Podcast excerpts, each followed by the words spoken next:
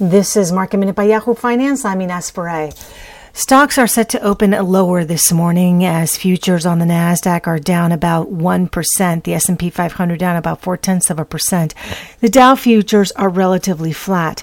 GameStop shares are surging in pre-market another 65 percent this morning after rallying 104 percent in a sudden spike yesterday. Nvidia reported its quarterly results. The stock is under pressure in pre-market after hitting new highs prior to those results being announced yesterday.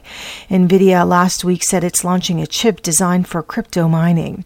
For more market minute news, head to yahoofinance.com.